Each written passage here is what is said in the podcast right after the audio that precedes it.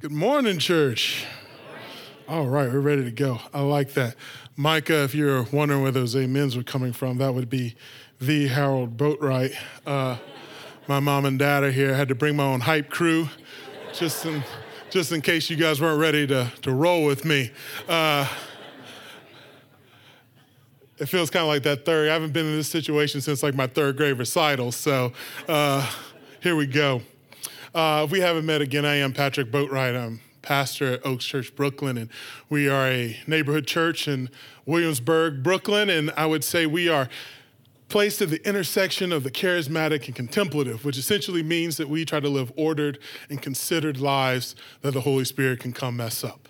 Um, and so I'm excited to be with you all today, uh, particularly as you are moving away from the lectionary for a moment and moving into the spiritual disciplines. Last week, Jenny talked to you about fasting. Today, I get the chance to talk about prayer, one of my favorite things. It is the cornerstone of our community. It is how we move and act and see and, and be in the world. Uh, and so, I think I went a little long on the first service, so uh, I'm going to try to keep it keep it tight so the little ones don't revolt. Um, but I get excited. So uh, I'm just going to say one last disclaimer. Uh, in my church and how we roll, I have to remind them always that this doesn't happen to you or for you, it happens with you and through you. So I'm going to need you to participate today. Can you do that? Are you with me? All right, here we go. Well, then let's get started with a simple question. We're talking about prayer today, and I wonder for you all, what is prayer for? There's no wrong answer. I'm just curious, how would you answer that question? What is prayer for? Listening. Having a conversation with God, love it. Looking for help to be a better person. Yeah, thank you. A couple more.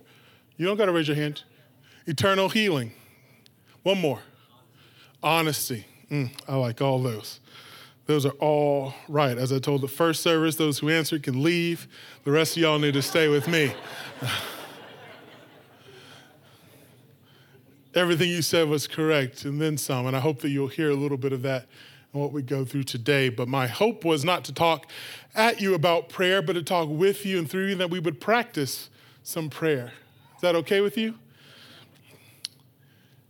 Well, I want to start here. When we talk about prayer, how I would answer that question is in three ways. The first of this is which I believe that prayer is for our bodies. Prayer is for our bodies. We don't often deal with that much in these settings. We come in and we listen, but do you not know that God wants a conversation with your being? And so, one of the ways that we can engage that is through a practice called breath prayer. It originated in the third century through the desert mothers and fathers. If you don't know, this was when Christianity, when Cosmopolitan, Constantine made it the official uh, religion of Rome. And so, all those who were being persecuted were now uh, being glorified. And so, some of them moved out to the desert, sold everything that they had so that they could know what it meant to be low and in that asceticism, they started to ask themselves, how do they respond to the letter of Paul to the Thessalonians who encouraged them to pray without ceasing? And so they, they started this practice of breath prayer, right? Breath is so autonomic, we don't think about it until we need to.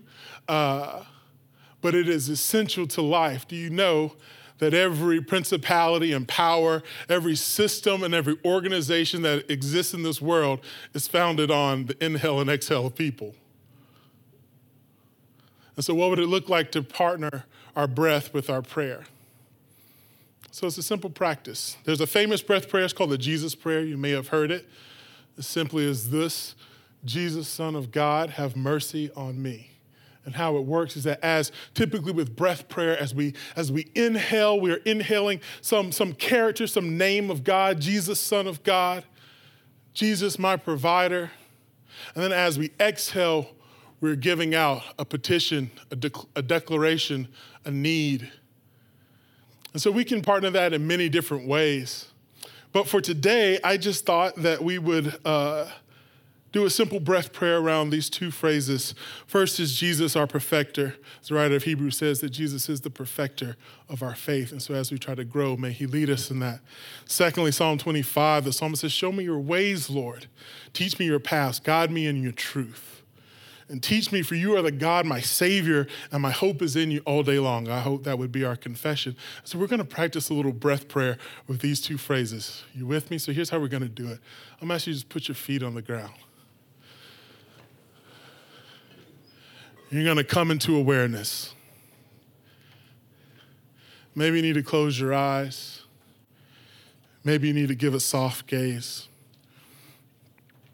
But as you're able, I'm just going to invite you to take notice to your body. What is it saying to you this morning? When's the last time you listened to it? Maybe we'll start with our hands and our feet, feeling the ground underneath us, placing us in space and time, and our hands and all the things they've held.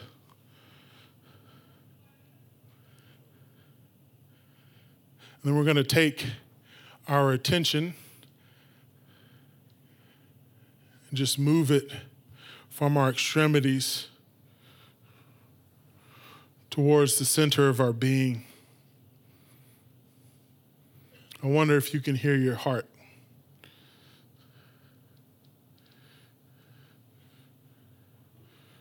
Would you give consideration to your breath? How it sustains you? And with your attention, would you bring your intention? And would you start to breathe in and out?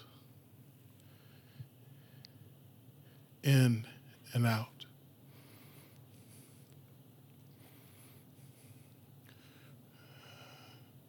The power of breath is so wonderful. And let's take the power of prayer and marry the two. And so as you breathe in, you can say it in your mind or you can speak it aloud. But as we breathe in, Jesus, our perfecter. And as you exhale, show me your way. Inhale, Jesus, our perfecter. And as you exhale, show me your way. Jesus, our perfecter, show me your way. Some of you, this is the moment where you're feeling real weird. That's okay. I'm going to ask you to just lean in and give it a try.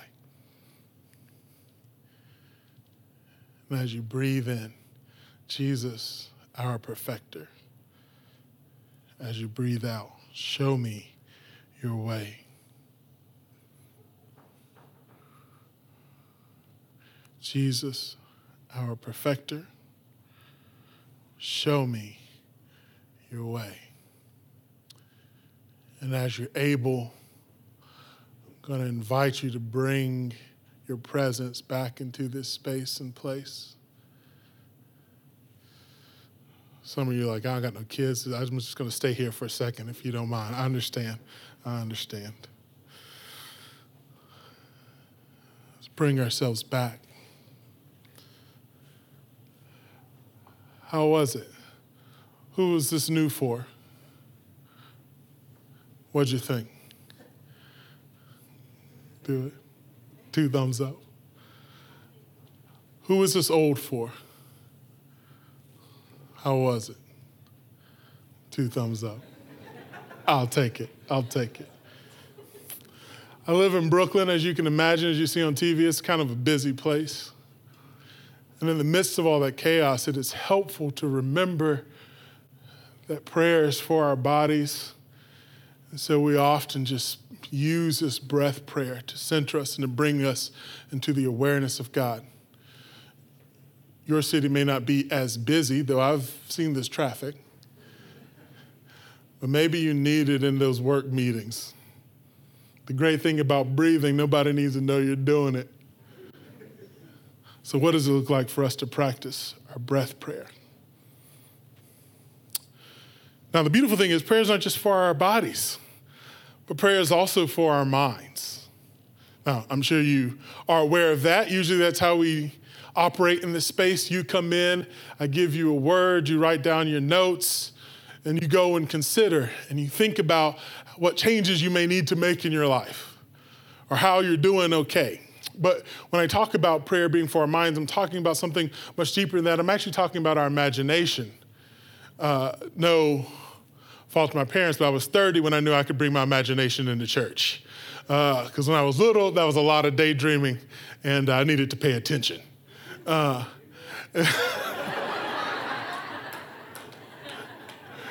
so now, what I've learned to marry the two, we're going to bring our attention but we're also going to bring our imagination. St. Ignatius actually believed that our, our, our imaginations were central to hearing from the Lord and that we could use our imaginations to go into the gospel stories and to place ourselves within the text, to allow ourselves to be enveloped by the scriptures so that they then can speak to us in ways we can't just access academically.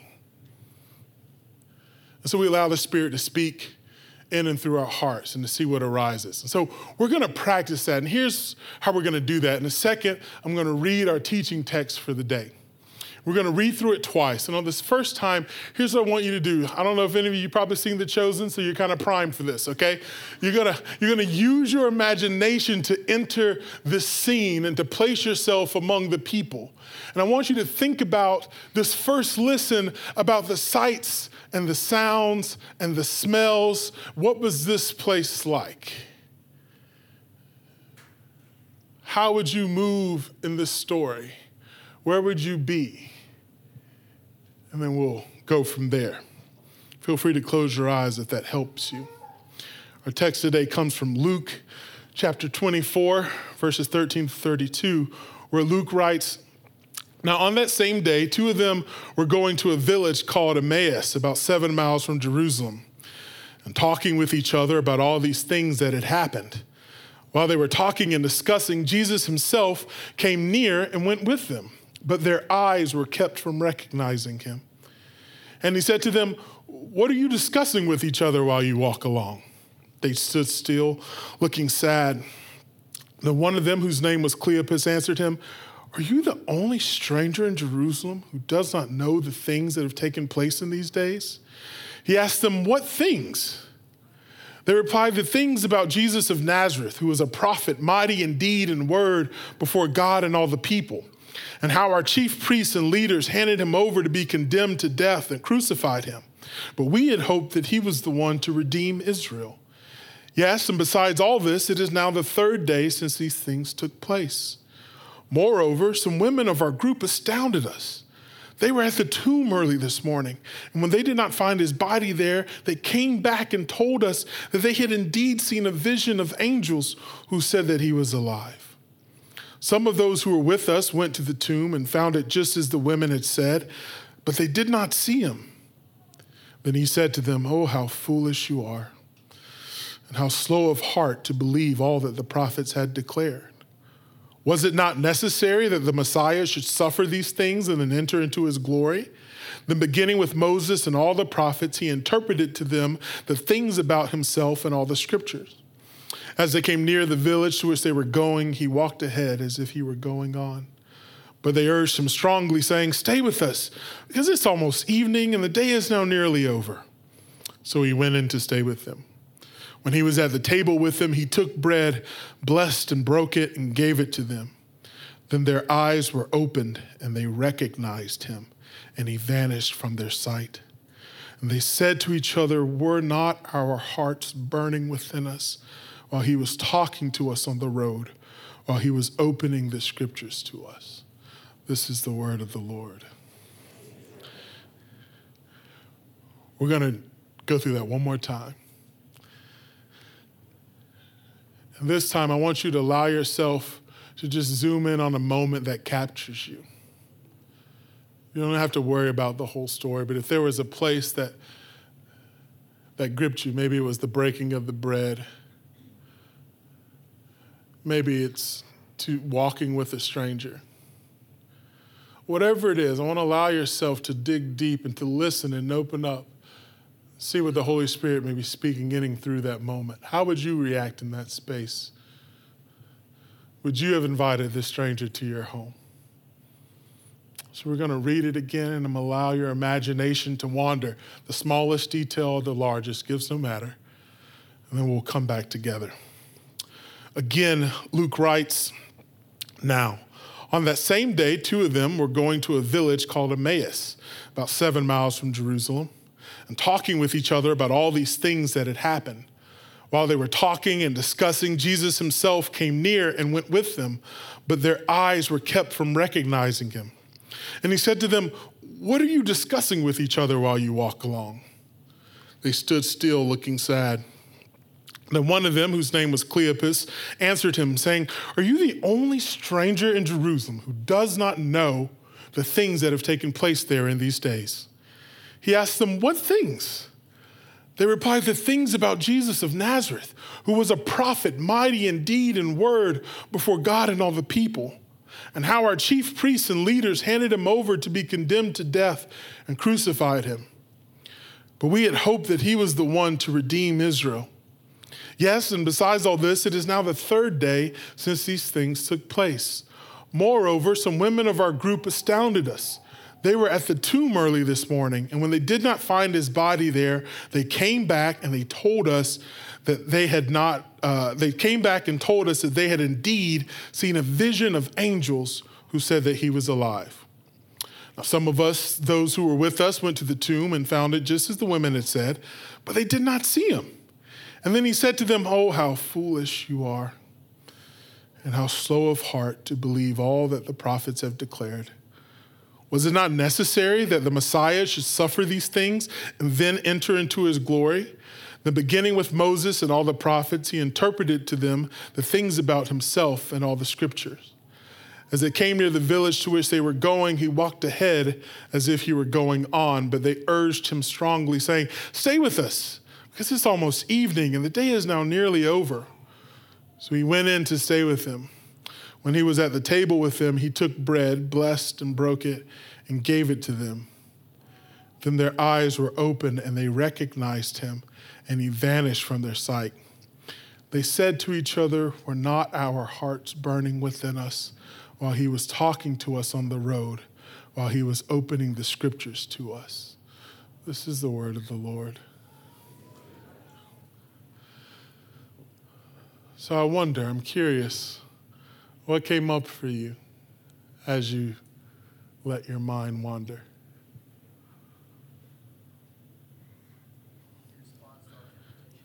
He responds to our invitation. Hmm. Thank goodness. Thank you.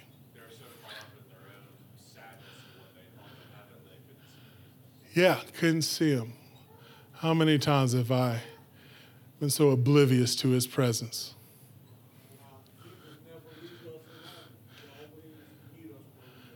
He always meets us. Just a closer walk with thee. Thanks, Dad. Anybody else? Say that again. And Jesus, scripture comes to life. Won't he do it? Yeah. Did our hearts not burn? One last person. What you what came up for you? We'll, we'll do two. You you go and then I'm gonna finish with you. I got you. I love it. Let's do it. Oh yeah, he was like, I'm a yeah. He's like, uh, I, going to pay for it. He's like, no, come on, I'll do it. I got you. Yeah. I love it. Hmm. Yeah. Oh, that's good. She said Jesus didn't assume their experience. But he listened, Isaiah 65, 24. Before they call, I will answer. And yet, while they're still speaking, I will listen. I think my son wished that was true of me. For me in this moment, doing this with you all, I'm too taken to this, this hosting Jesus and realizing you're being hosted. Who gets to break the bread? Why is he breaking the bread? He's the guest.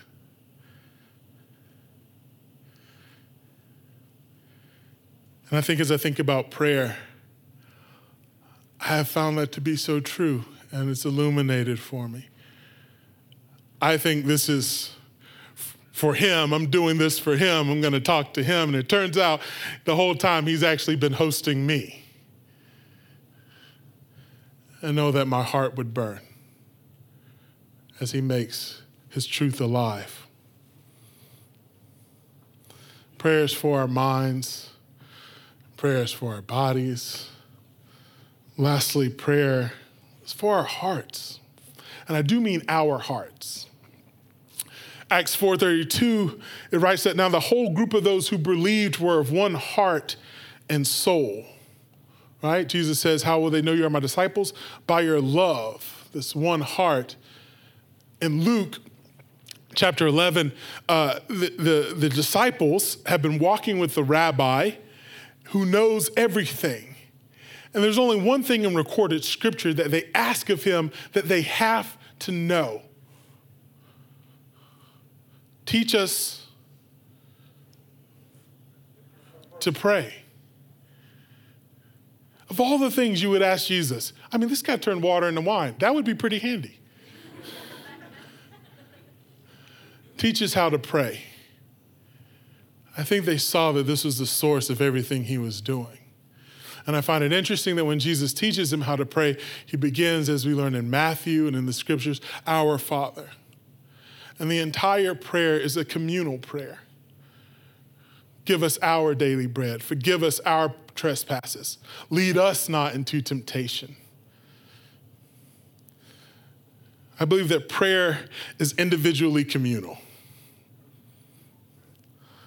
We each have access to the throne and the ear of God, and yet we do so in consideration that we are not alone, but we are one. I go on behalf of you the, the, the scriptures say the Spirit groans and intercedes on behalf of me. So, how do we pray together in this manner? I figured we'd just pray for each other. What do you think about that? Here's what I'd like us to do. On the screen is a little prompt. Some of you, you're ready to go namely my mother and father. They are prayer warriors. I would say, if you could, I would scoot close. Um, they are ready to anoint you in prayer. For others of you, this is the most terrifying thing that has happened this week, and I understand I've come prepared to help you out. Okay, so up here is uh, Galatians 5 22 through 23, where Paul gives the fruit of the Spirit, right? These are the things that come when we have intimacy with, with Jesus. And then he says, Against these things there is no law. So you can't get enough of them, right? And so, what we're going to do, if you don't know how to pray for someone, I've given you a little prompt. What you're going to do in a second is you're going to look at them and you're going to get their name. And then you're just going to follow this prompt Father, Son, Spirit. I pray for Jenny with this week, that Jenny this week would know more of the, and I want you to take a second. Before you dive into this prayer, I wonder if you just take a second to listen and to see which of these the Spirit would present to you for them. Would you say that they would know more of the gentleness you provide and share it freely with others? It's that simple. So you can use this template, or if you're, you're, if you're ready to just blaze a trail, Godspeed. I'm ready for you. Would you stand with me?